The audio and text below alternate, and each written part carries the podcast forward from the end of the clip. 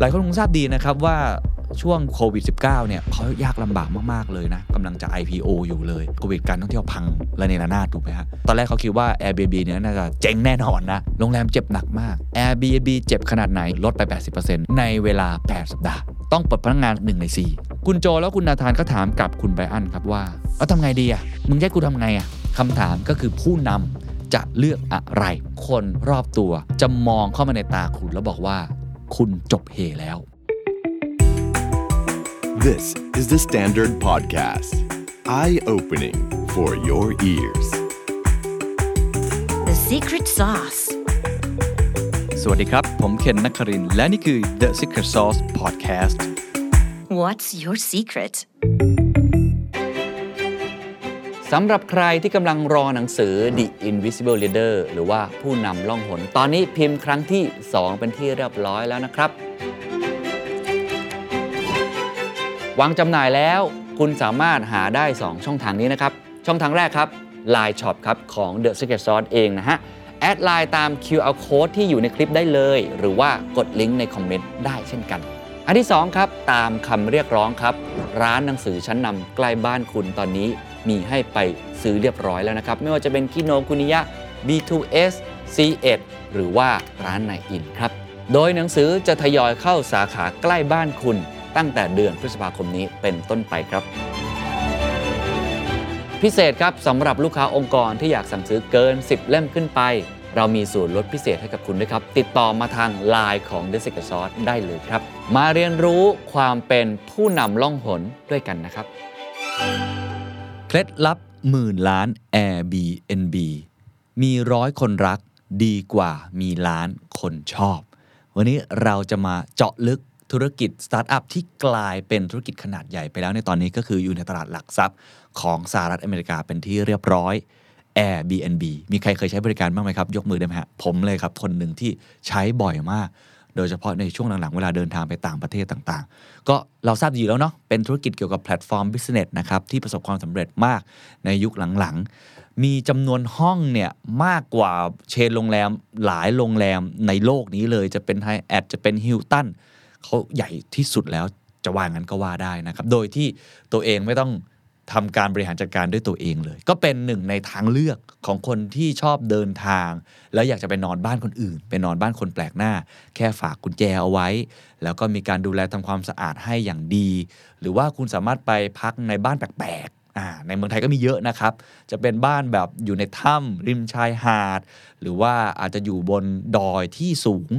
ซึ่งผมว่ามันก็เป็นอีกหนึ่งมูฟเ e นต์หนึ่งของวงการธุรกิจรวมทั้งไลฟ์สไตล์ด้วย แต่ว่า หลายคนคงทราบดีนะครับว่าช่วงโควิด -19 เนี่ยเขายากลำบากมาก ๆ เลยนะกำลังจะ IPO อยู่เลย แล้วก็โดนโควิดไปโควิดการท่องเที่ยวพังระเนระนาดถูกไหมฮะแต่เชื่อไหมครับ เขากลับมาได้อย่างสวยงาม ก่อนหน้านั้นยังเขียนจดหมายนะ ต้องมีการเลิกออฟพนักงาน ซึ่งเป็นสิ่งที่ CEO คุณไบรอันเชสกี้เนี่ยเจ็บปวดที่สุด ผมเคยจัดไปตอนหนึ่งด้วย เพราะว่าเป็นจดหมายที่แสดงถึง leadership ที่ที่สวยงามค่อนข้างดี แม้ว่าจะต้องเป็นการตัดสินใจที่เป็น hard decision ที่ยากลำบากก็ตามทีคือการไล่คนออกมันไม่ง่าย แต่ว่าตอนนี้มูลค่าบริษัทพุ่งกระฉูดครับ ผมว่าเป็นไม่กี่บริษัทเทคโนโลยีนะ ที่หลังจากโควิด -19 มันซาเนี่ยเขาสามารถกลับมาได้ โอเค มันคงมีความผันผวนของตลาด เรื่องของอเศรษฐกิจถดถอย เรื่องของเงินเฟ้อเนี่ยเป็นตัวแปร แต่โดยภาพรวมต้องบอกว่าเขากลับมาได้นะเพราะตอนแรกเขาคิดว่า Airbnb เนี่ยน่าจะเจ๊งแน่นอนนะ หรือว่าน่าจะไม่ได้เกิดและ เหมือนกับหลาย ๆ ธุรกิจสตาร์ทอัพที่ คิดว่าโควิดน่าจะทำพังนะฮะ วันนี้สิ่งที่จะเล่ากัน ผมรับรองว่าคุณจะไม่เคยฟังที่ไหนมาก่อน ยกเว้นว่าคุณจะไปดูคลิปนี้มาก่อนผมแล้วนะ เป็น YouTube Channel นะครับของ Stanford Graduate School of Business นะครับก็เป็นเรื่องของการจัดการเชิงบริหารธุรกิจนี่แหละ ซีรีส์เขาชื่อว่า View from the Top แล้วก็เขาสัมภาษณ์ Brian Chesky ที่ผมคิดว่ามันค่อนข้างแตกต่าง คือผมเคยเขียนถึง Airbnb เมื่อประมาณ 7-8 ปีที่แล้วนะ แล้วก็เป็นคนที่ติดตามข่าวสารของ Airbnb มาตลอด แต่ผมฟังคลิปนี้จบ ผมไม่เคยได้รับฟังเรื่องราวแบบนี้มาก่อนเลย เพราะว่าคุณแบรนด์เชสกี้ซึ่งเป็นหนึ่งในผู้ร่วมก่อตั้งเนี่ยเล่าสนุกมากๆฮะที่สำคัญคือมีอินไซต์ต่างๆ ที่ผมไม่เคยรู้มาก่อนเลย แล้วมันเป็นบทเรียนของผู้ประกอบการอย่างเรา เช่นเขามีจุดเปลี่ยนชีวิตหลายจุดเปลี่ยนพอสมควร เช่นเขาเนี่ยเริ่มต้นจากการเป็นนักออกแบบนะครับ แต่ว่าเปลี่ยนตัวเองเป็นผู้ประกอบการ เพราะว่ามีคำพูดที่มันเปลี่ยนชีวิตของเขา เขาระดมทุนอย่างไรในช่วงเริ่มต้นทำไมเขาถึงใช้การระดมทุนด้วยซีเรียลครับ ใช้ซีเรียลในการระดมทุนได้นะ จาก Y Combinator เลย หรือช่วงที่โควิดกำลังเข้ามาซัดเนี่ยทำไมเขาถึงบอกว่าในมุมหนึ่งก็เป็นวิกฤต แต่อีกมุมหนึ่งก็ทำให้เขากลับมาบริหารจัดการ แบบที่เขาควรจะเป็นที่สุดอีกครั้งหนึ่ง ทำไมเขาถึงไม่เชื่อเรื่องการ scale up แบบเร็วๆๆอย่างเดียวทำไมเขาถึงไม่เชื่อว่าการหาลูกค้า user ก่อน แต่ต้องเอาคนรักมาก่อน อะไรแบบนี้เป็นต้นผมว่ามันเป็นเกร็ดเล็กเกร็ดน้อยที่สนุกมากอะผมไม่เกริ่นเยอะไปเลยแล้วกันนะฮะทีละเรื่องจะแบ่งประมาณ 5-6 part ด้วยกัน part แรกไปเรื่องของชีวิตก่อนครับ เป็นชีวิต ซึ่งผมคิดว่ามันก็จะเป็นคำพูดที่สนุกดี เขาบอกว่าผมมาจากตอนเหนือของนิวยอร์กทั้งพ่อและแม่เนี่ยเป็นนักสังคมสงเคราะห์ ผมจำได้ว่าในช่วงมัธยมเนี่ยคุณแม่บอกกับผมว่า I chose a job for love and I didn't really get paid any money so you should make sure that you get a job that pays you a lot of money ก็คือบอกว่าแม่ในเรื่องงานพลักก็เลยเป็นนักสังคมสงเคราะห์ซึ่งในสหรัฐอเมริกาก็ถือเป็นงานที่โอเคนะเพียงแต่ว่าไม่ค่อยได้เงินมากนัก เพราะฉะนั้นเมื่อถึงคราวที่ลูกเนี่ยจะได้เลือกงานนะให้ตัวเองเนี่ยได้งานที่ดีเนี่ย เอาเงินดีไว้ก่อนดีกว่า เอาเลือกงานที่มันเป็นกรอบกำซึ่งก็ปกตินะ ผมคิดว่าพ่อแม่ผมก็พูดอย่างนี้ พ่อแม่ใครหลายคนก็พูดอย่างนี้คือ อยากให้เรามีการงานที่มั่นคง แต่ว่าคุณแบรนก็เออเป็นเด็กฮะก็ไม่ค่อยสนใจนะ สุดท้ายเนี่ยก็เลือกทำตามสิ่งที่รักก็คือหมกมุ่นศิลปะออกแบบ แล้วก็บอกคุณแม่บอกว่า ผมอยากจะไปเป็นศิลปินอ่าแน่นอนนะแม่ตอบกลับมาเลย โอ้พระเจ้าครับ แย่แล้วฮะแกเลือกงานเดียวในอเมริกาที่ได้เงินน้อยกว่านักสังคมสงเคราะห์หรือน้อยกว่าฉันซะอีก แกจะไม่ได้เงินสักบาทเลย ก็แน่นอนก็เป็นคำพูดที่เขาก็เหมือนเป็นคำเตือนด้วยความหวังดีเนาะสำหรับคนเป็นพ่อคุณแม่ แต่ว่าคุณแบรนด์เชสกี้ก็ไม่เชื่อครับนะก็ดื้อนะก็เลยเดินตามความฝันหรือว่า passion ของตัวเอง แต่ว่าอย่างน้อยเนี่ยเขาก็ไปเรียนศาสตร์ศาสตร์หนึ่งที่มันก็พอที่จะสร้างรายได้ให้กับตัวเองเยอะพอสมควรถ้าคุณทำได้ดี ก็คือ ID ครับหรือว่า Industrial Design การออกแบบอุตสาหกรรมก็คือ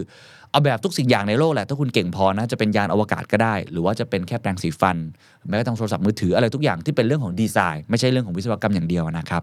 ศาสตร์องค์ความรู้เนี่ยน่าจะตอบโจทย์ชีวิตของเขาได้ เขาก็เลยเเลือกนะครับที่จะเรียนด้านนี้แล้วก็ ได้งานด้านนี้ด้วย เป็นนักออกแบบผลิตภัณฑ์ให้กับบริษัทหนึ่ง แน่นอนชีวิตมันก็ไม่ได้ง่ายนะฮะบริษัทที่คุณไบรอันทำเนี่ยมีงบประมาณไม่มาก ดังนั้นแทนที่คุณไบรอันจะเป็นเหมือนคนที่คิดไอเดียอย่างเดียว เขาก็เลยเข้าไปทำทุกกระบวนการเลย คือไม่ได้ทำแค่หน้าที่คนที่ดีไซน์หรือคิดอย่างเดียว แต่ว่าต้องเข้าไปมีส่วนร่วมกับในทุก ๆ กระบวนการ ยิ่งไปกว่านั้นครับ พอมีคนเอาไอเดียดี ๆ มาเนี่ย คุณไบรอันก็ต้องคิดต่อด้วยนะครับว่า แล้วกลยุทธ์การตลาดคืออะไร จะออกแบบสินค้านี้อย่างไร ผลิตอย่างไร จะเอาไปวางจำหน่ายที่ไหน ซึ่งถ้าใครฟังถึงตรงนี้ก็พอจะรู้นะว่าทำทุกอย่างเนี่ยมันมีข้อดีมากๆ คือทำให้คุณเข้าใจทุกกระบวนการ แต่แน่นอนช่วงแรกก็อาจจะเหนื่อยหน่อย เพราะว่าต้องทำทุกอย่างด้วยตัวเอง จุดเปลี่ยนอยู่ตรงนี้ครับ มีครั้งหนึ่งครับเขาได้ไปออกรายการ American Investor ซึ่งถือว่าเป็นต้นแบบของรายการ Shark Tank ในปัจจุบันนะครับ เขาบอกว่ารายการนี้เนี่ยเป็นรายการที่ผู้ประกอบการจะเข้ามาเสนอไอเดีย เข้ามาพิชชิ่งนวัตกรรม แล้วผู้ชนะก็จะได้เงิน 50,000 ดอลลาร์ นะครับแล้วก็พร้อมกับการว่าจ้างบริษัทออกแบบผลิตภัณฑ์ แต่ว่าที่คุณไบรอันเนี่ยต้องไปออกรายการนี้เพราะอะไรอะเชื่อมโยงกันนิดหนึ่งใช่ครับ เพราะว่าผู้ประกอบการที่พิชชิ่งชนะเนี่ยและมาว่าจ้างบริษัทของคุณไบรอันนั่นเอง คือเขาไม่ได้ไปพิชชิ่งด้วยตัวเองเอางี้ละกัน แต่ว่าเขาเป็นคนที่ต้องออกแบบ แต่ว่าวันนั้นเลยครับทำให้เขาตระหนักได้นะครับว่าความแตกต่างระหว่างผมก็คือคุณไบรอันกับคนที่มาออกรายการ ก็คือการที่เขามีโอกาสที่จะเป็นผู้ประกอบการ แต่ผมไม่มี มันเห็นชัดเลยนะครับว่า สิ่งสิ่งนี้เขาไม่มีวันรวยครับ ถ้าเขายังเป็นแค่นักออกแบบ แน่นอนถ้าเกิดเขาเป็นนักออกแบบที่เก่งที่สุดในโลก เขาอาจจะได้เงินเยอะ แต่ก็เป็น professional ก็คือได้รับการว่าจ้างเป็นพนักงานบริษัท ซึ่งก็มีคนเก่งๆ แบบนี้เยอะแยะมากมายในประเทศนะครับในโลก แต่ว่าเขาก็เหมือนมันเป็นตัวสวิตช์เขาครับ ปลดล็อกเขาบอกว่าเฮ้ยแต่ว่าจริง ๆ แล้วเนี่ยเขาต้องเป็นผู้ประกอบการมากกว่าฮะซึ่งผมคิดว่านี่คือจุดเริ่มต้นที่ดีนะครับ ใครฟังอยู่เนี่ยผมก็สนับสนุนนะ แล้วผมคิดว่าประเทศไทยก็สนับสนุนเรื่องนี้ค่อนข้างเยอะว่า สนับสนุนให้ทุกคนถ้าถ้าเป็นได้ หรือว่าถ้ามีโอกาส หรือว่าถ้าเกิดว่ามีความสามารถด้านนี้แล้วก็ชอบด้วยนะครับ ก็เอ่อเป็นผู้ประกอบการแน่นอนโอกาสต่างๆ ก็จะมากกว่า แต่ก็จะมีความยากลำบากในแบบของเขา แต่ผมก็ไม่ได้บอกว่าการเป็นแค่ professional มันไม่ดีไม่ใช่นะคนละเรื่องกัน แต่ว่านี่คือจุดเปลี่ยนชีวิตของเขา ก็คืออยากเป็นผู้ประกอบการอยากเป็นเจ้าของกิจการ ไม่ได้อยากเป็นแค่พนักงานเท่านั้นนะครับซึ่งก็ต้องบอกเลยว่าจุดเปลี่ยนชีวิตนั้นก็เก็บไว้ในใจ แต่เขาก็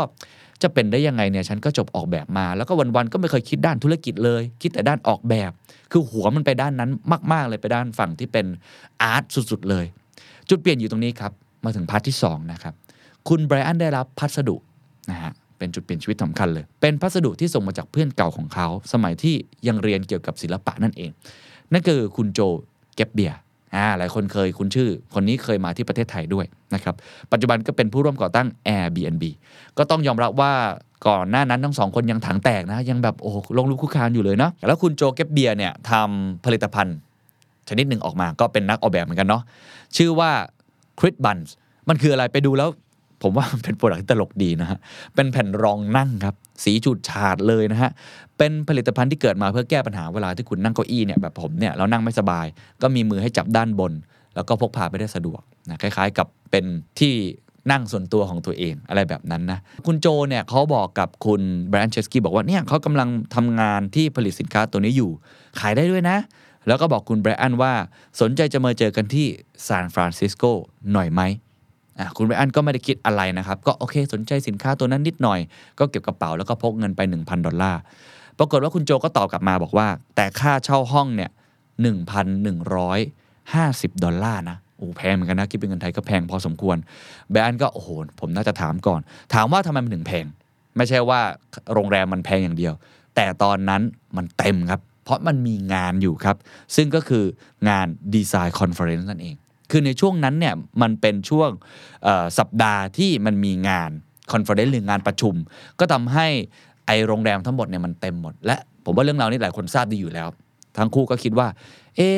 ถ้าอย่างนั้นเนี่ยทำไมเราไม่เปลี่ยนบ้านนะครับให้เป็นที่พักพร้อมอาหารเช้านะก็คือ bed and breakfast ซึ่งนี่หลายคนอาจจะเคยพักอยู่บ้างนะสำหรับการประชุมครั้งนี้ไปเลย ดังนั้นก็เป็นจุดเริ่มต้นของ Airbnb ก็ตรงไปตรงมาเนาะก็คือ Air Bed and Breakfast ก็คือเตียงก็เป็นเตียงแบบสูบลมอะ่ะก็คือใส่ลมเข้าไปง่าย ๆ ผมว่าหลายคนคงได้ยินเรื่องนี้ แต่ว่าหลายคนไม่รู้เรื่องนี้ คุณแม่ไบอันทราบเรื่องครับแหมก็เลยบอกกับลูกเลยว่า สงสัยแกตกงานแน่นอนเลยแกไม่ได้งานแล้วแน่นอน แกไม่ได้เงินแน่นอนเลย ก็เป็นคำที่คุณแม่เขาเป็นห่วงนะฮะ คุณแม่ก็ตอบคุณแม่บอกไม่ครับ ผมนี่เป็นผู้ประกอบการ อ่า นี่คือจุดเริ่มต้นนะ คือเขาเริ่มเป็นผู้ประกอบการแล้ว ซึ่งคุณแม่ก็ไม่เข้าใจแน่นอนครับ เพราะว่าคิดว่าทำอะไรบ้าๆวันนี้มาทำเตียงลม แล้วก็อาหารเช้าให้คนมานอน ใครจะมาเนี่ยบ้านคนแปลกหน้า คุณไบรอันก็ยังว่างงานอยู่นะครับ And at that point, my mom said, So I guess you don't have that job with health insurance anymore. And I said, No, mom, I'm an entrepreneur. And she said, No, you're unemployed. And that's when I realized when you're starting, it's mostly in your head. Wonderful. แต่ว่าวินาทีนั้นผมคิดว่าสำคัญคือเขาเริ่มมีความเชื่อในตัวเองแล้วว่าเขาเห็นภาพแล้วว่ามันมีโอกาสจะเป็นไปได้ แล้วก็เขารู้สึกแล้วว่า จิตวิญญาณแห่งผู้ประกอบการมันเริ่มต้นขึ้นแล้ว วินาทีนั้นนั่นเอง มาถึง part ที่ 3 ครับ part นี้เป็น part ที่ผมไม่เคยฟังที่ไหนมาก่อนเหมือนกันน่าสนใจก็คือ การระดมทุน คือไอเดียมันดีแล้วนะฮะไอเดียมันน่าสนใจ แต่พูดตามตรงย้อนกลับไป 10 ปีที่แล้วอะใครจะทำครับ ผมจำได้ว่าตอน concept นี้เข้ามาเนี่ยมันเป็นเรื่องใหม่มาก มันบ้าบอมาก ใครจะเปิดบ้าน ให้คนอื่นเข้ามานอน หรือผมเองจะไปนอนบ้านคุณไม่มีใครกล้าทำ sharing economy มันยังไม่เกิดขนาดนั้น Uber ยังไม่มีขนาดนั้น Grab ยังไม่มีขนาดนั้น เพราะฉะนั้นทางคุณ พิธีกรของงานสแตนฟอร์ดเนี่ยก็ไป research ข้อมูลมานะครับ แล้วเขาก็พบว่าในปี 2008 เนี่ย คุณไบรอันพยายามระดมทุนทั้งหมด 150,000 ดอลลาร์ด้วยกันนะก็เป็นจำนวนเงินก้อน ก็ไม่ได้ใหญ่มากแต่ก็ใหญ่พอสมควรในช่วงเริ่มต้น ส่งจดหมายไปกว่า 10 ฉบับ แต่ก็ถูกปฏิเสธทั้งหมดเลย แล้วความเจ๋งของเวทีในวันนั้นก็คือเขาก็แอบไปเอาจดหมายมา 2-3 ฉบับนะครับ มาเปิดให้คุณไบรอันลองอ่าน Yeah. In fact, I have here a couple of those rejection Oh. emails that those investors sent to you. These exhibits are great. and it's slightly embarrassing, but let's go Would for you it. be so kind as to read one of them Yes. aloud for our แล้ว editor? ถ้าได้อ่านก็เห็นเลยครับว่าความยากลำบากของทุกคน ในช่วงเริ่มต้นเนี่ยมันมีจริง ๆ แล้วผมว่าเป็นประโยชน์กับผู้ประกอบการหลาย ๆ ท่าน โดยเฉพาะคนที่กำลังเริ่มต้นมาก ๆ ผมแปลเป็นไทยแล้วกันนะเขาบอกอย่างนี้ อันนี้คือเป็นอีเมลที่เขาตอบกับคุณแบรอันนะ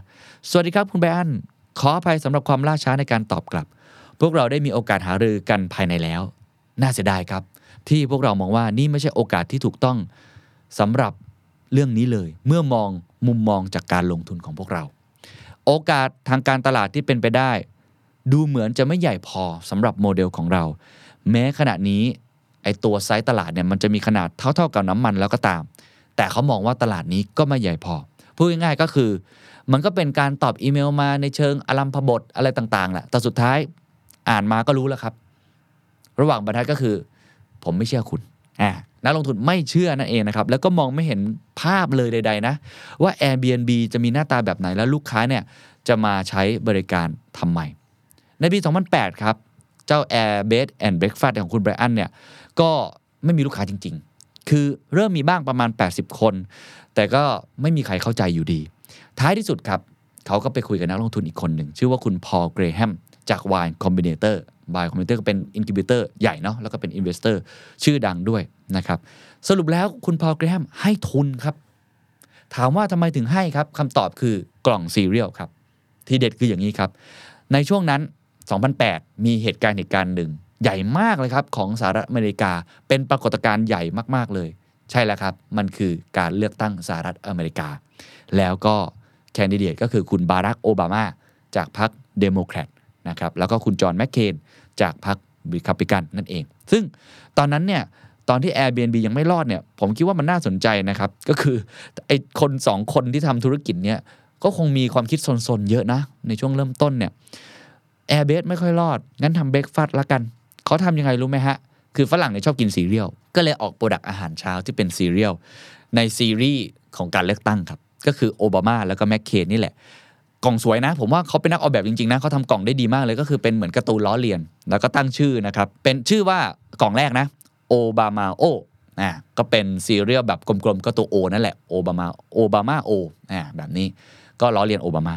แล้วก็อีกอันหนึงชื่อว่า Cap'n McCain's ก็คือกัปตันแมคเคนล้อมาจากจอห์นแมคเคน ซึ่งเขาเคยเป็นกัปตันเรือมาก่อน เอาจริงมันก็ไม่มีอะไรครับ ก็เหมือนเอานักการเมืองไทยแคนดิเดตนายกเนี่ยมาทำเป็นซีเรียลทำอาจจะทำเป็นหมูปิ้งก็ได้ในบ้านเราข้าวต้มอะไรแบบนั้นนะมาล้อเลียนกัน มาแล้วครับตัวละครเด็ดของเราครับ คุณแม่ไบรอันมาอีกแล้วครับ เห็นกล่องซีเรียลครับบอก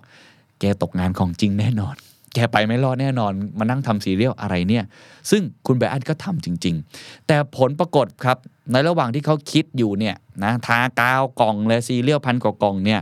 แล้วก็คิดเลยว่ามาร์คซักเกอร์เบิร์กเคยจะทำอะไรแบบนี้บ้างไหมเนี่ย สุดท้ายขายได้ครับ ผมเชื่อว่ากระแสมันมาด้วยในช่วงนั้น แล้วก็ product มันสวยจริงๆนะมันน่ารักมากเลย ซึ่งหาเงินได้เนี่ยเป็นเงินก้อนหนึ่งเลย พอสมควรเลย ถามว่าไอ้ทีเด็ดซีเรียลเนี่ยมันคืออะไรคืออย่างนี้ครับ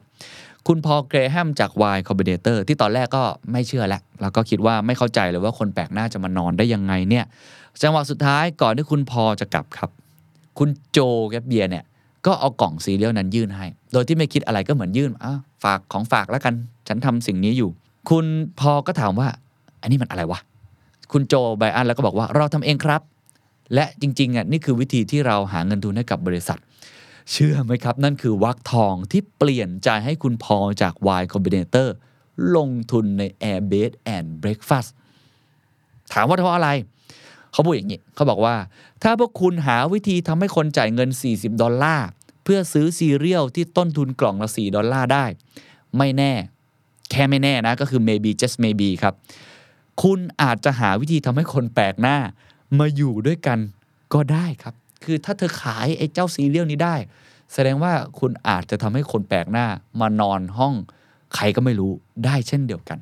คือผมคิดว่าเรื่องนี้น่าสนใจนะสำหรับผมผมตีความเอานะ ว่าคุณพอลเนี่ยคงเห็นความคิดบ้าๆ อยู่ในตัว เห็น passion อยู่ในตัวว่า ไม่ว่าอะไรจะเกิดขึ้นเนี่ยถ้าเขาทำสิ่งนั้นได้ แสดงว่าไอ้จิตใจที่มันไม่ยอมแพ้เนี่ยความเป็น entrepreneurial spirit หรือจิตใจที่มันมี creativity ที่สูงมากเนี่ยมันก็มีโอกาสที่อาจจะทำให้เกิดขึ้นได้จริง ซึ่งผมคงไม่ต้องเล่าต่อเนาะมันเกิดขึ้นจริง ๆ ครับ นี่คือเป็นเอ่อทีเด็ดเล็กๆน้อยๆที่ผมว่าน่าสนใจมากนะครับ part ที่ 4 ผมชอบ part นี้สุดครับ เพราะว่าเป็น part ที่หลายๆครั้งเวลาเราทำสตาร์ทอัพหรือผมเองทำสแตนดาร์ดเนี่ย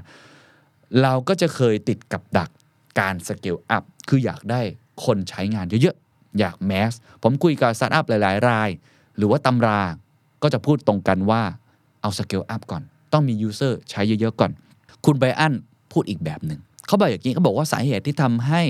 Airbnb ประสบความสำเร็จในช่วงแรก เกิดจากการสร้าง accuracy ครับ เกิดจากการสร้างความแม่นยำพุ่งเป้าไปยังกลุ่มลูกค้าที่ใช่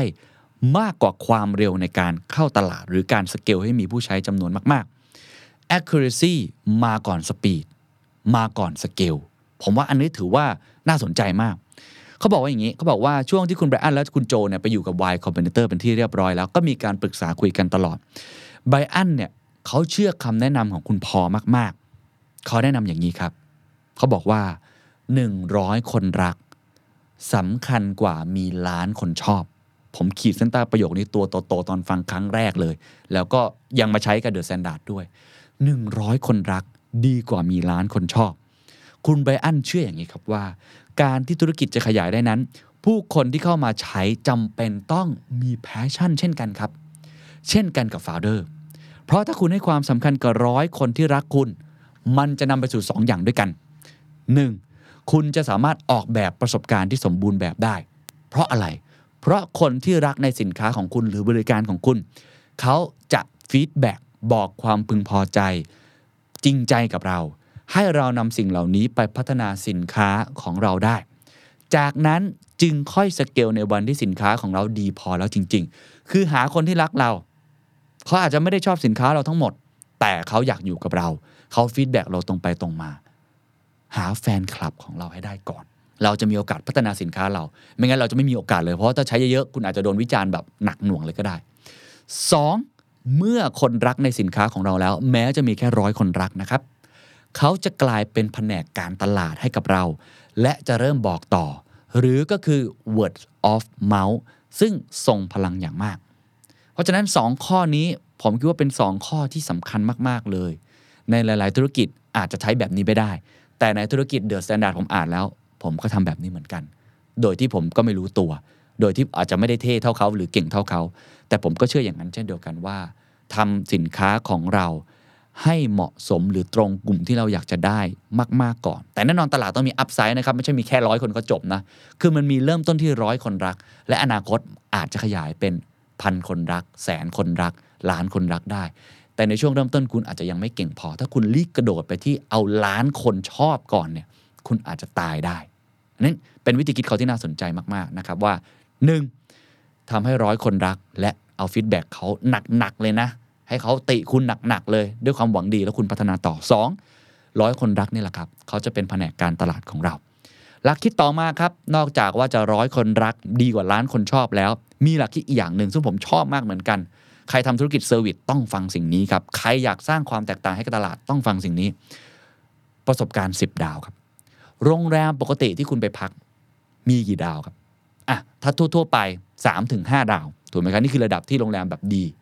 ดีมากๆ 6 ดาว ดีสุดๆ 7 ดาว ผมเคยได้ยินก็คือ 7 ดาวนี่คือที่สุดแหละผมเป็นสื่อโชคดีอาจจะเคยได้ไปเห็นอยู่บ้างว่า 7 ดาวมันเป็นยังไงเขาบอกอย่างนี้เขาบอกว่า วิธีการของเขาเนี่ยตั้งโจทย์กัน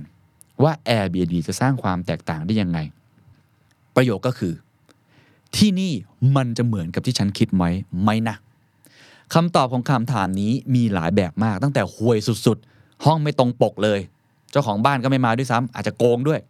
กับอีกแบบหนึ่งคือสร้างประสบการณ์ที่ดีที่สุดก็คือตัวดาวนั่นเองสำหรับเขา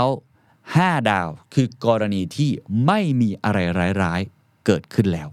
แต่ห้องก็ต้องระดับเดียวกับโรงแรมซึ่งเดี๋ยวนี้มีเยอะนะฮะจะเป็นปราสาทจะเป็นอะไรต่างๆเนี่ยมีมากมายเลย อันนั้นคือ 5 ดาว แต่ Airbnb คิดไว้มากกว่านั้น 6 ดาวคืออะไร 7 ดาวคืออะไร 8 ดาวคืออะไร 9 ดาวคืออะไร 10 ดาวคืออะไร ลองฟังการยกตัวอย่างของเขา6ดาวเข้ามาถึงห้องพักมีไวน์ตั้งอยู่ครับ มีแชมเปญแช่ไว้ให้อย่างดี อาจจะมีการ์ดเขียน Happy Birthday หรือว่าสุขสันต์วันครบรอบหรืออะไรต่างๆ มีผลไม้ไว้มีโน้ตเขียนลายมือแนะนำด้วย ซึ่งผมเคยได้สัมผัสเรื่องแบบนี้มาพอสมควร ประทับใจนะเจ็ดดาวคืออะไร มีลิมูซีนไปรับที่สนามบินเลยครับเจ้าบ้านรู้ว่าเราอาจจะชอบเล่นเซิร์ฟที่บ้านก็มีเซิร์ฟบอร์ดให้อ่าชอบปั่นจักรยานเตรียมไว้ให้เป็นอย่างดีแปดดาวคืออะไรครับ ถึงสนามบินแล้วมีช้างตัวโตรออยู่ คุณขึ้นขี่ช้างแล้วก็มีคนเดินขบวนไปด้วยเขาเปรียบเทียบอะนะ9ดาวคืออะไร ก็คือเหมือนคุณเป็น The Beatles เลยครับ เหมือนคุณเป็น BTS เลย เหมือนคุณเป็น Blackpink เลย ลงจอดปุ๊บ มีเด็กวัยรุ่น 5,000 คนตะโกนเรียกชื่อคุณไปด้วย ถึงที่พักได้งานแถลงข่าวแบบจัดเต็ม 10 ดาวคืออะไร ก็คือไปถึง Airbnb แล้วอีลอนมัสก็เดินลงมาบอกว่าเราจะไปอวกาศกัน แล้วเราก็ขึ้นไปจริง ๆ แล้วก็กลับมาในที่สุด ก็เป็นการเปรียบเปยสนุกสนุกประเด็นของเรื่องอยู่ตรงนี้ครับ ประเด็นของเรื่องอยู่ที่ว่า คุณอาจจะไม่สามารถสร้างประสบการณ์แบบ 8 ดาว 9 ดาวหรือ 10 ดาวได้ แต่คนส่วนใหญ่มักพยายามออกแบบ แค่สิ่งที่ดีพอ หรือว่าพอใช้เท่านั้น อันนี้ผมคิดว่าเขาพยายามมองในแง่ของคู่แข่งของเขาคือโรงแรม โรงแรมมอง 5 ดาว ส่วนใหญ่แล้วกันไม่นับบูติกที่หรูสุดๆเนี่ยผมว่าแค่นี้ก็ดีมากแล้ว เพราะว่าเรื่องของ costing เรื่องของอะไรต่างๆ เขาต้องทำให้ได้ margin เนาะแต่พอเขาอยากสร้างความแตกต่าง องค์ประกอบแบบ 6 หรือ 7 ดาวเข้าไปบ้าง พยายามทำให้มันว้าวจริงๆเนี่ย มันคือการใช้สมองอีกซีกเพื่อสร้างประสบการณ์ที่สมบูรณ์แบบ คือการสร้างความแตกต่าง สิ่งที่เกิดขึ้นก็คือคนจะรักในผลิตภัณฑ์ของคุณ เขาจะบอกต่อกับคนอื่นทั้งหมด และนี่คือสิ่งที่คุณไบรอันบอกว่า เป็นสิ่งที่ทำให้ Airbnb สามารถที่จะเติบโตเทียบเท่ากับฮิลตันได้ภายใน 10 ปี ทั้งทั้งที่ฮิลตันเริ่มก่อนเรา 100 ปี ซึ่งในช่วงแรก Airbnb แทบจะไม่ได้ทำการตลาดใด ๆ เลย คือสร้างประสบการณ์แบบ เกินความคาดหวัง 6-7 ดาวให้ได้นั่นเองครับ part ที่ 5 ครับ มาถึงยุคใกล้ ๆจากปัจจุบันแหละ ก็คือช่วงโควิด -19 าว่าโรงแรมเจ็บหนักมาก Airbnb เจ็บขนาดไหนก็เอาง่าย ๆ ตัวเลข 80 ครับ ก็คือลดไป 80%ในช่วงปี 2020 ในเวลา 8 สัปดาห์ 808 ต้องปลดพนักงาน 2,000 คนหรือว่า 1 ใน 4 หรือว่า 25%นั่นเอง บทเรียนของเขาคืออะไร เขาบอกว่าบทเรียนของเขาเนี่ยตอนนั้นเนี่ยเยอะแล้วฮะคือกำลังติดจรวดเลยกำลังจะเข้าตลาดหลักทรัพย์นะกำลังจะ IPO มีมูลค่าตอนนั้นเนี่ยสามหมื่นล้านดอลลาร์นะครับก็คือกำลังฟุ้งเลย แต่ว่ามีบางอย่างที่ติดอยู่ในใจเขา ซึ่งผมว่าเป็นบทเรียนที่ดีมาก ผมเองอ่านแล้วก็สะกิดในใจตัวเองเหมือนกัน คุณไบรอันบอกครับว่าทั้ง Airbnb และจิตใจของพวกเขาในตอนนั้น ยังรู้สึกว่ามันมีความเป็นวัยรุ่นอยู่ เพราะว่าเขาเริ่มต้นมาแบบนั้นซีเรียลอะคุณคิดภาพดิ แต่ว่าสถานะภายนอกเขากลายเป็นผู้ใหญ่ไปแล้วอะเพราะผ่านมาสิบปีเขามีพนักงานเป็นจำนวนมาก เขาบอกเลย ผมตระหนักเลยว่าอัตราการเติบโตของบริษัทชะลอลง เพราะต้นทุนเพิ่มขึ้น เรามี 10 แผนกด้วยกันใน Airbnb และในการตลาดก็มีอีก 10 แผนกเราพยายามสร้างซอฟต์แวร์ให้เหมือนบริษัทเทคโนโลยีทั่วไป พยายามกระจายอำนาจออกไปให้มาก ให้คนตัดสินใจได้เร็วขึ้น ให้อิสระกับทุกคนในองค์กรให้มันแอร์ใจมากขึ้น โดยสรุปแล้วผมรู้สึกว่ามันเหมือนเรากำลังสูญเสียเสน่ห์ของ Airbnb ไป ที่ต้องการจะสร้างประสบการณ์แบบ 10 ดาว เราเริ่มกลายเป็นบริษัทอื่นๆ ทั่วๆไปที่มีลำดับชั้นในกระบวนการทำงาน และทำให้งานสำเร็จได้ยากขึ้น ผมค่อนข้างกลัว เพราะนี่ไม่ใช่บริษัทที่เราตั้งใจจะสร้างตั้งแต่แรก นี่คือความรู้สึกในใจของคุณไบรอันที่บอกกับคุณโจ แล้วก็ผู้ร่วมก่อตั้งอีกท่านหนึ่งคือคุณนาธานนั่นเอง ในวันที่กำลังจะเข้า IPO โอ้ผมว่านี่มันเป็นความรู้สึกของคนที่มีจิตวิญญาณของความเป็นผู้ประกอบการ ความเป็นขบฏอยู่ในตัวสูงมาก แล้วก็เป็นสิ่งที่มันมีคุณค่ากับธุรกิจของเขามาก ๆ แต่เมื่อเขาโตขึ้นบริษัทเขาใหญ่ขึ้น อะไรต่างๆ นานา มันก็ทำให้ตัวตนเขาอาจจะหายไป คุณโจแล้วคุณนาธานก็ถามกับคุณไบอันครับว่าเอาทำไงดีอะมึงแยกกูทำไงอะ คุณไบอันบอกว่าไม่รู้เหมือนกันว่ะ ไม่มีคำตอบ แค่รู้สึกว่าต้องทำอะไรสักอย่าง แต่แล้วยังไม่ทันคิดครับ วิกฤตโควิดก็เข้ามา ก็ความรู้สึกของคุณไบอันชัดๆครับเขาบอกว่าเหมือนรถบรรทุก 18 ล้อ ที่ขับเร็วมากๆ แล้วก็เหยียบเบรกเต็มแรง นักข่าวก็โอ้โห พูดกันเต็มเลยว่า นี่อาจจะเป็นจุดจบของ Airbnb คุณไบรอันเริ่มตระหนักครับว่าไม่ใช่ทุกอย่างสำคัญไปหมด ทั้งเข้าตลาดทั้งรายได้ที่ลดลง แต่มันเหมือนกับบ้านนั้นถูกไฟไหม้คุณสามารถตัดสินใจที่จะยกสิ่งสำคัญออกไปได้แค่ครั้งเดียวเท่านั้นคำถามก็คือผู้นำจะเลือกอะไร นอกจากนี้คุณจะได้เรียนรู้กับผู้คนอีกด้วย ในช่วงวิกฤตนั้น คนที่คุณจะได้เรียนรู้เกี่ยวกับตัวเขามากที่สุดก็คือตัวคุณเอง แล้วคุณไปอันก็บอกนะครับว่า จริง ๆ แล้วสำหรับเขาเนี่ย ความยากที่สุดในช่วงวิกฤต ก็คือใจของเราเองนะก็คือ the hardest thing to manage in a crisis is your own psychology คือจิตของคุณนั่นเอง The hardest thing to manage in a crisis is your own psychology. Because people look in your eyes, and, they, and if you think you're screwed, they see in your eyes and they say, Well, you have the most information. And so you need to be optimistic. เพราะคนรอบตัว จะมองเข้ามาในตาคุณแล้วบอกว่าคุณจบเหแล้ว เขาจะมองเห็นในสิ่งนั้น เพราะฉะนั้นตัวคุณเองในฐานะผู้นำนะ เป็นคนที่รู้เยอะที่สุดในองค์กรคือเห็นภาพทั้งหมด มีข้อมูลมากที่สุดว่าเราลำบากแค่ไหน รู้ความจริง ดังนั้นต้องมองโลกในแง่บวกเข้าไว้ และต้องไม่หลงผิดจนมืดบอดด้วย เขาบอกว่าการมองโลกในแง่ดีของคุณไบรอันมี 2 ข้อด้วยกัน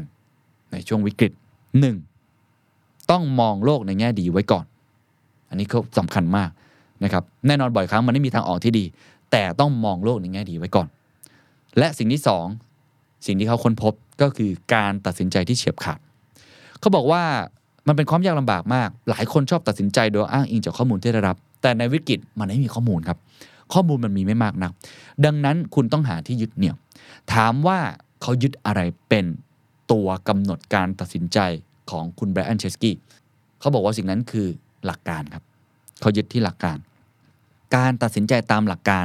คุณไม่สามารถคาดเดาผลลัพธ์ได้ แน่นอนไม่มีใครที่จะรู้ได้ แต่ผมว่าเป็นคำถามที่ดีมากนะเขาถามว่าคุณต้องคิดว่า แล้วคุณอยากให้คนนั้นจดจำคุณแบบไหนในวิกฤตครั้งนั้น เป็นคำถามที่สำคัญนะครับ มันไม่เป็นคำถามที่จบแค่ตรงนั้น แต่มันเป็นการบอกว่า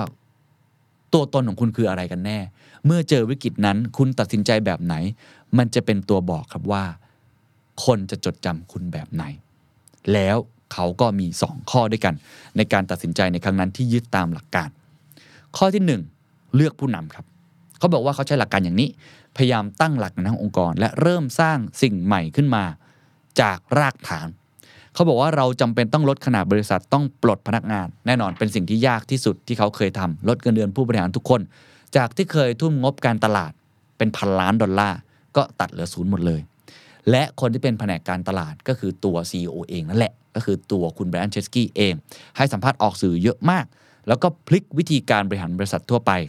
แล้วเขาก็เลยพูดกับตัวเองได้จริง ๆ ว่า นี่ฉันกำลังบริหารบริษัทแล้วจริงๆแฮะ จากที่ก่อนหน้านี้บริษัทมันโตขึ้นไปเรื่อยๆ คุณไบรอันเล่าว่าปกติแล้วบริษัทยักษ์ใหญ่จะมีแผนกย่อยๆ เยอะมากใช่ไหมฮะ แต่ตอนนี้เขากลับมาเป็นองค์กรจริง ๆ ที่แบ่งสรรตามหน้าที่ก็คือ functional organization ก็คือหลักๆเนี่ยมีแค่ 4 ทีมเท่านั้นเอง กลับมาที่รากฐาน มีทีมออกแบบ มีทีมการตลาด มีทีมการเงิน แล้วก็มีทีมปฏิบัติการ คือกลับมาแบบซิมพลิฟายจากเมื่อกี้ที่มีตั้ง 10 กว่าแผนกแล้วเขาก็ตัดสินใจครับว่า ผมต้องการเพียงแค่ผู้นำเท่านั้น ที่จำเป็นต้องรู้ลึกถึงรายละเอียด ผมไม่ได้ต้องการคนที่บริหารคนเป็น คุณจะเป็นนายพลทหารม้า คุณต้องเข้าใจวิธีขี่ม้า มือคุณต้องเปื้อน ผมเรียกทีมมารวมกันแล้วสรุปกันว่า เราจะไม่เปลี่ยนฟีเจอร์มาเรื่อยๆ ทุกวันอีกต่อไปแล้ว ผู้นำของเขาคือผู้นำที่ไม่ใช่แค่บริหารคนเป็นอย่างเดียว แต่คือผู้นำที่รู้รายละเอียดของงาน อาจจะไม่ได้เก่งที่สุด แต่ถ้าคุณรบคุณต้องเข้าใจว่านายพลทหารม้าเข้าใจอะไรอยู่ คุณต้องมีมือที่ลงไปเปื้อนด้วย get dirty ผมว่านี้ก็เป็นวิธีคิดที่น่าสนใจกลับมาที่หลักการก่อน เพราะฉะนั้นเขาก็คงรักษาผู้นำของเขาไว้ แล้วก็ยึดคนเนี้ยเป็นคนสำคัญมากๆ การตัดสินใจอันที่สองครับ แล้วเขาก็กลับมาใช้เรื่องนี้เลยในปัจจุบันด้วย คือการ เข้าสู่โหมด ปรับวงออเคสตรามันคืออะไร เขาบอกว่าปกติแล้วบริษัทพัฒนาซอฟต์แวร์เนี่ยจะพยายามที่จะกระจายข้อมูลมากที่สุดให้โปร่งใสที่สุดเนาะให้ทุกคนได้ทดลองมีแผนกเยอะมากๆ ออกของใหม่ตลอดเวลาก็ MVP อะไรต่างๆ มากมายเลย ซึ่งในช่วงแรกบอกว่าการทำแบบนั้นก็จะไวกว่าแน่นอน แต่เมื่อไหร่ก็ตามที่คุณมีพนักงานสักพันคนเนี่ยการทำแบบนี้จะถ่วงให้ช้าลง คุณไบรอันเปรียบเทียบอย่างนี้ เขาบอกว่าเหมือนคุณกำลังสร้างรถ ทีมหนึงเนี่ยออกแบบยาง แล้วก็มีคนออกแบบยางชนิดใหม่ขึ้นมา แต่มันก็ต้องขนาดเดียวกับล้อถูกไหมฮะ ซึ่งล้อก็ต้องทำใหม่อีก แล้วมันก็ต้องเปลี่ยนรูปแบบรถไปอีก รถก็จะหนักขึ้นไปอีก คุณต้องใช้เงินเพิ่มอีก แล้วก็กระทบกับนักลงทุนอีก มันก็กระทบไปทุกอย่างเลย ซึ่งวิธีการแบบนี้ก็ไม่ได้ผิดอะไร คือมันทำให้มันเร็วเนาะมัน agile มากๆเลย แต่ว่าเขาบอกว่าเขาปรับวิธีการทำงาน วิธีการออกแบบโครงสร้างองค์กร หรือวิธีการทำงาน process ต่างๆ เขาปรับเป็นวงออร์เคสตรา เขากลับมาตั้งโจทย์กันอย่างนี้ครับว่า จะเป็นอย่างไร หากคิดว่าทั้งบริษัทของเราเป็นเพียงองค์กรที่ลื่นไหลต่อเนื่อง และเชื่อมโยงกันหมด จากนั้นจึงพยายามดึงการตัดสินใจกลับมาหาเราให้ได้มากที่สุด แล้วเข้าสู่ flow การทำงาน คล้ายๆ กับ conductor ในวงออเคสตรามันเป็นยังไง เขาบอกว่ามันมีการเปิดตัวของใหม่ 2 ครั้งต่อปีเท่านั้น แต่การเปิดตัวเหล่านี้เป็นพื้นที่ที่ให้ทุกผลงานมาบรรจบกัน เพื่อให้เรามั่นใจว่าทุกอย่างกำลังสอดประสานกัน และนี่น่าจะเป็นวิธีการทำงานที่ต่างไปจากเดิมอย่างสิ้นเชิง คือต่างคนต่างทำหน้าที่ของตัวเอง แต่ต้องมี conductor คนหนึ่งที่คอยดูว่า เฮ้ย ไวโอลินอันนั้นเล่นดังเกินไปละ เฮ้ย อันนี้ตัวทรัมเป็ตต้องดังขึ้นกว่านี้ อันนั้นข้างหลังกลองต้องเล่นแบบนั้นทำให้มันเป็นเพลงเดียวกันให้ได้ ฟังแล้วมัน smooth ซึ่งผมคิดว่าเขาไม่ได้ลงรายละเอียดนะครับ ผมคิดว่าต้องลงรายละเอียดกันค่อนข้างเยอะในสาย HR ในสายคนที่เป็นคนออกแบบ people management หรือออกแบบพวก structure องค์กรคงต้องไปดูว่าเขาทำงานยังไงนะฮะแต่ว่ามันเป็นเชิงคอนเซปต์ละกันว่าเขาเปลี่ยนรูปแบบนะครับเป็นออเคสตราแล้วเขาบอกว่าเมื่อเทียบกับช่วงก่อนวิกฤตโควิดเขาขาดทุนเนี่ย200 ล้านดอลลาร์จากนั้นไปถึง 3 ปีต่อมาเขามีกระแสเงินสดอยู่ที่ 34,000 ล้านดอลลาร์ เกือบ 40%ของรายได้ของเขากลายเป็น free cash flow ก็ทำให้บริษัทมัน lean ขึ้น แล้วก็มีการบริหารจัดการที่มันค่อนข้างที่จะไหลลื่นขึ้น แล้วก็เป็นอันหนึ่งอันเดียวกันมากขึ้น เขาบอกว่ามหัศจรรย์ของระบบทั้งหมดนี้ ไม่ใช่การการโฟกัสในการทำเงิน แต่เราโฟกัสในการดำเนินธุรกิจให้มีประสิทธิผลสูงสุด เราไม่มี session การหารือเรื่องกลยุทธ์ แต่เราใช้ชีวิตอยู่กับกลยุทธ์ ทั้งหมดนี้ทำให้เราพลิกวิกฤตครั้งใหญ่ได้สำเร็จครับ ผมไม่ได้ลงรายละเอียดเพราะผมก็ไม่ทราบเหมือนกันว่าปัจจุบันนี้เขายังใช้วิธีการนี้อยู่มากน้อยแค่ไหน แต่นี่น่าจะเป็นบทเรียนที่ดี ว่าในช่วงวิกฤตเขาใช้วิธีการแบบนี้ อาจจะมีการต่อยอด หรือว่ามีการผสมผสาน อันนี้ต้องไปลงรายละเอียดเพิ่มเติม แต่ว่าก็เป็นบทเรียนที่ดีนะครับว่านี่คือวิธีการในการตอบกับสถานการณ์ของเขาการตัดสินใจของเขานั่นเอง มาถึง part ท้ายๆครับเป็น part ที่ผมเชื่อว่าหลายคนอยากรู้ก็คือเทรนด์ครับ Future of Tourism อนาคตของการท่องเที่ยวจะเป็นอย่างไร ในมุมมองของคุณไบรอันเชสกี้ซึ่งมีอิทธิพลสูงมากต่ออุตสาหกรรมการท่องเที่ยวของโลกนะฮะมี 3 เทรนด์เทรนด์แรกคุณไบรอันเล่าว่า หลังจากที่ผู้คนตระหนักได้ว่าพวกเขาสามารถทำงานจากที่ไหนก็ได้ อันนี้จริงมากๆดิจิ t a ลโนแมดเนาะ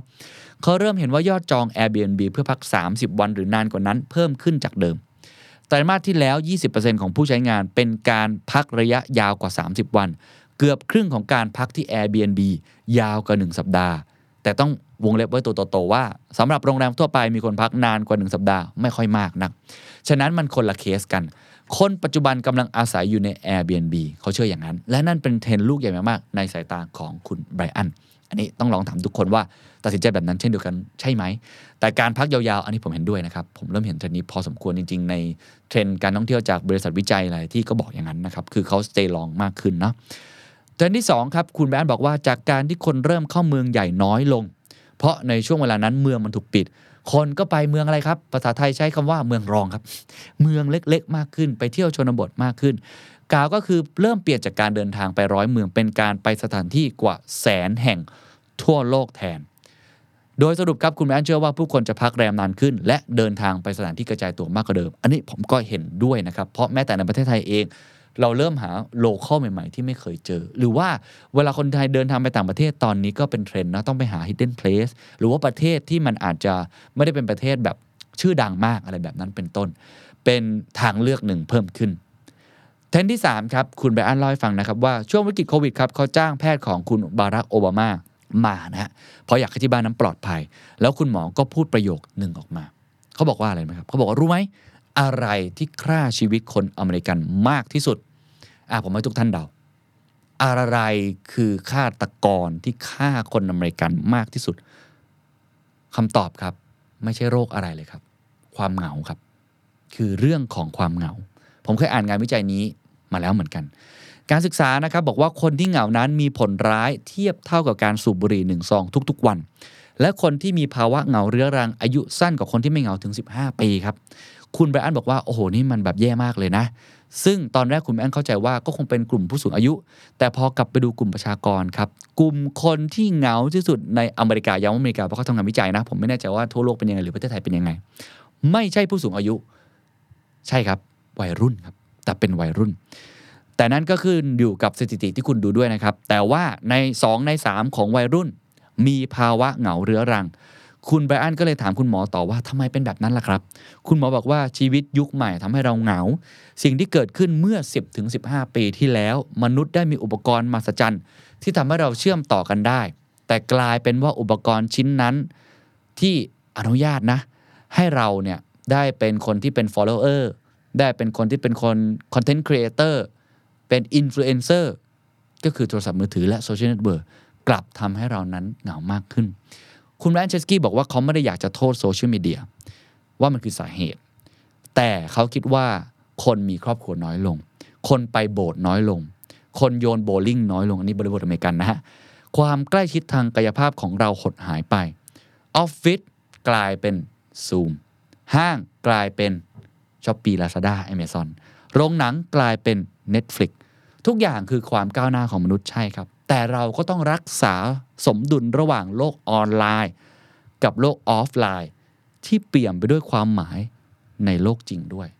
นี่คือเทรนด์ที่ 3 ที่น่าสนใจมาก ๆ และผมคิดว่าในประเทศไทยเองก็มีสิ่งนั้นสะท้อนออกมาเช่นเดียวกัน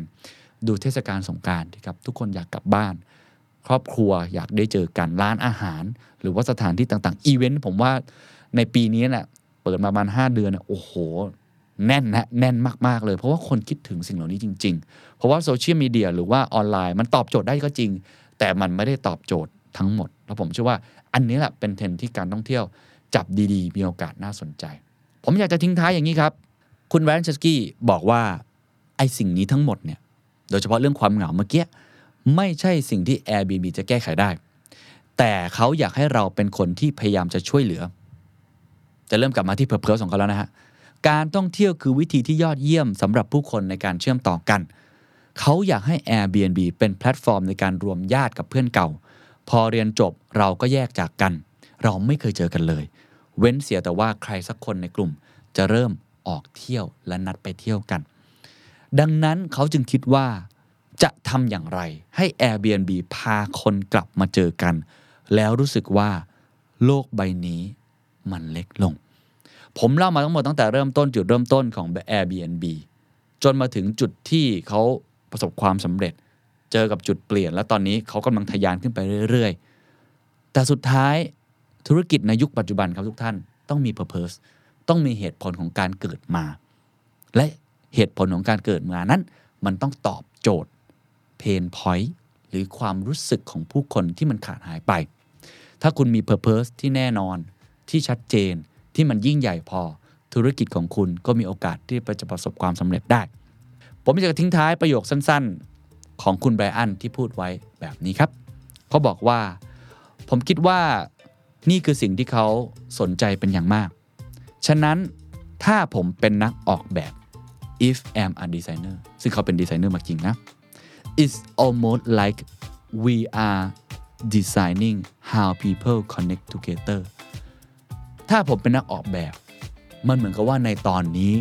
ที่เขากำลังออกแบบบริษัท Airbnb เขากำลังออกแบบให้วิธีของผู้คนนั้น